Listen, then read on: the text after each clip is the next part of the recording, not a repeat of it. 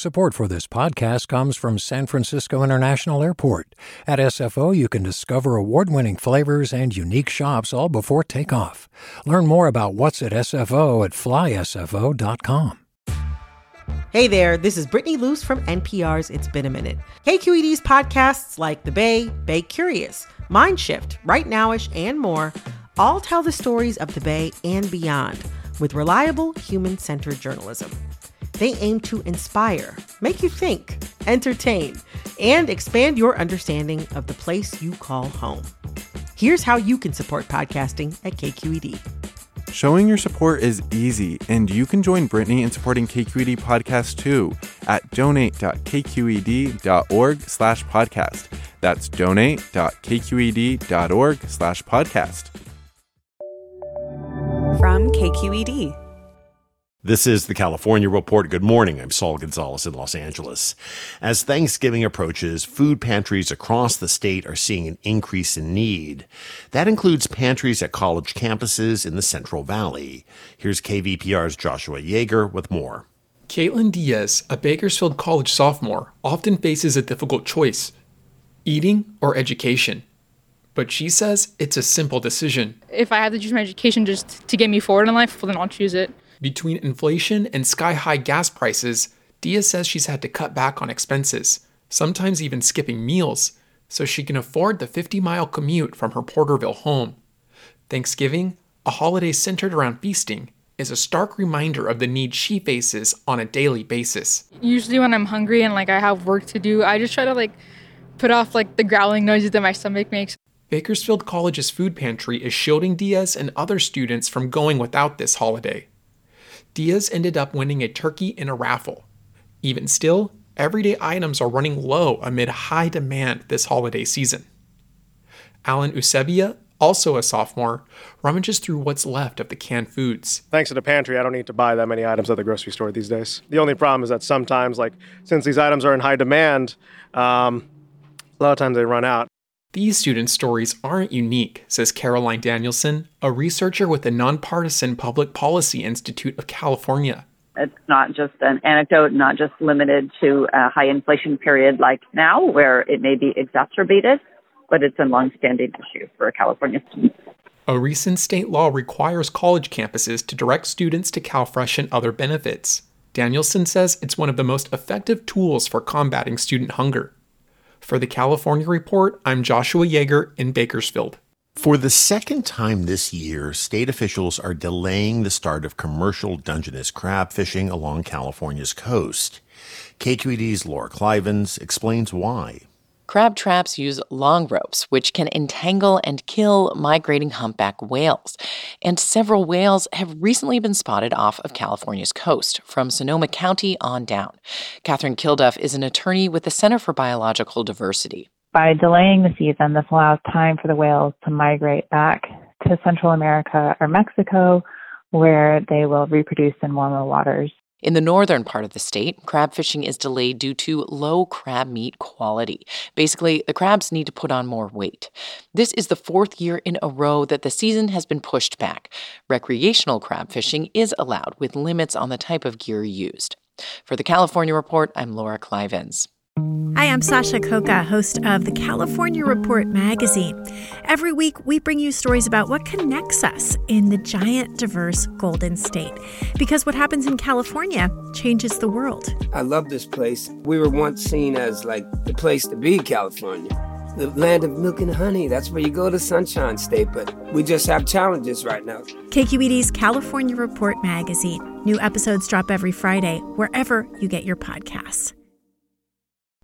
Hey, it's Avery Trufelman, host of Articles of Interest. And I've got to say, I've been a fan of KQED ever since I was a little kid and I would come out to San Francisco to visit my grandma. It was just what we'd always turn on every time we got in the car, every time we were making dinner and turning on the radio. It was always KQED.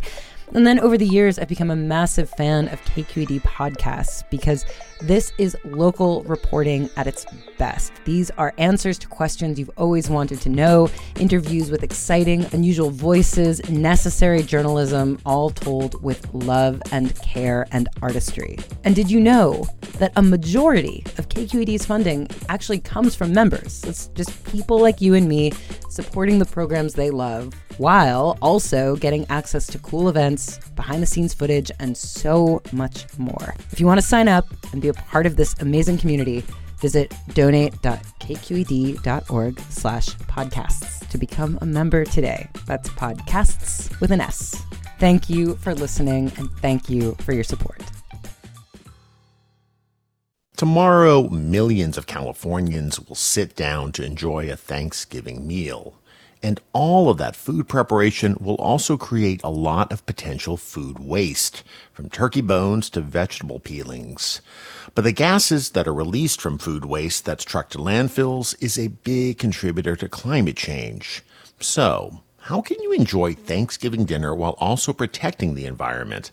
I talked about that with Rachel Machi Wagner, the director of Cal Recycle, the state's recycling agency. She was so eager to talk about the topic, she interrupted her Thanksgiving vacation.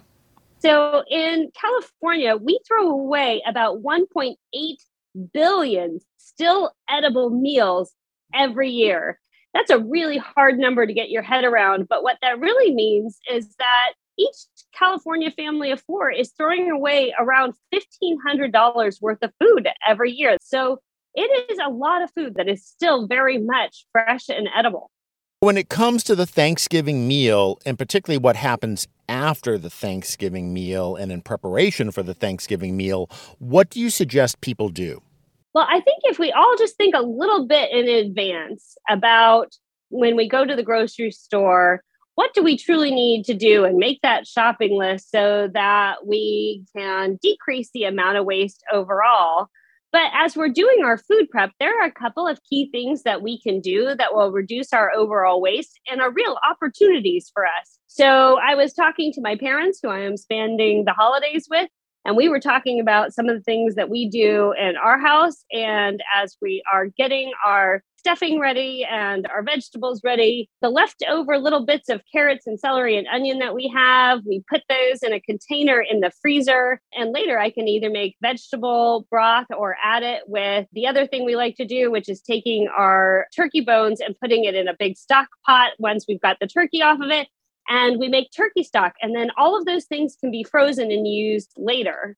The other thing we love to do, which, you know, when you have leftovers on that table after the holiday, you look at that big bowl of stuffing and mashed potatoes and that leftover turkey. We all have our favorite recipes for right after Thanksgiving. But if you have a lot left over, you can put it in freezer safe containers and save it for a couple of months. And in our household, it's like winning the lottery when in January I can pull out most of a Thanksgiving meal and we can reminisce about that beautiful meal and have another Thanksgiving in January.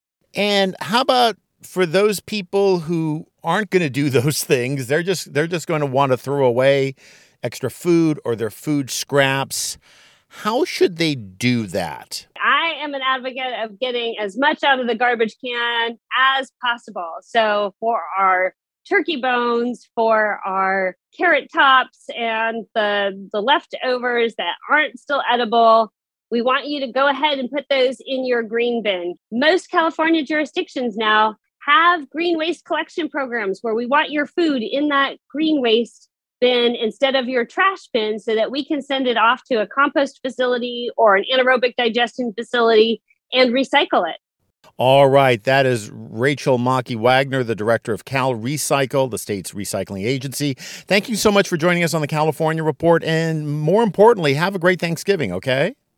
You too. Thank you so much. Happy holidays. And everybody, I hope you're very, very safe.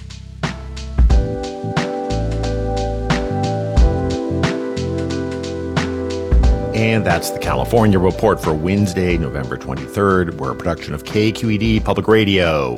I'm Saul Gonzalez. Thanks for listening and have a great day. Support for the California Report comes from the James Irvine Foundation, committed to a California where all low income workers have the power to advance economically. Learn more at irvine.org. Paint Care, now with 834 drop off sites in California where households and businesses can recycle their leftover paint. More at paintcare.org. And Eric and Wendy Schmidt whose philanthropy includes Schmidt Ocean Institute. Coming this fall, the launch of research vessel Falkor 2, advancing the frontiers of ocean science and exploration, on the web at schmidtocean.org. Hi there, I'm Rund Abdelfatah from Throughline. If you're listening to this podcast, you know that KQED produces exceptional storytelling that keeps you informed, inspired, and entertained. Their podcasts cover issues from your neighborhood to the entire country and everything in between. Support this work today. You can help us continue to bring quality podcasts to your ears. Just head to donate.kqed.org slash podcast. That's donate.kqed.org slash podcast.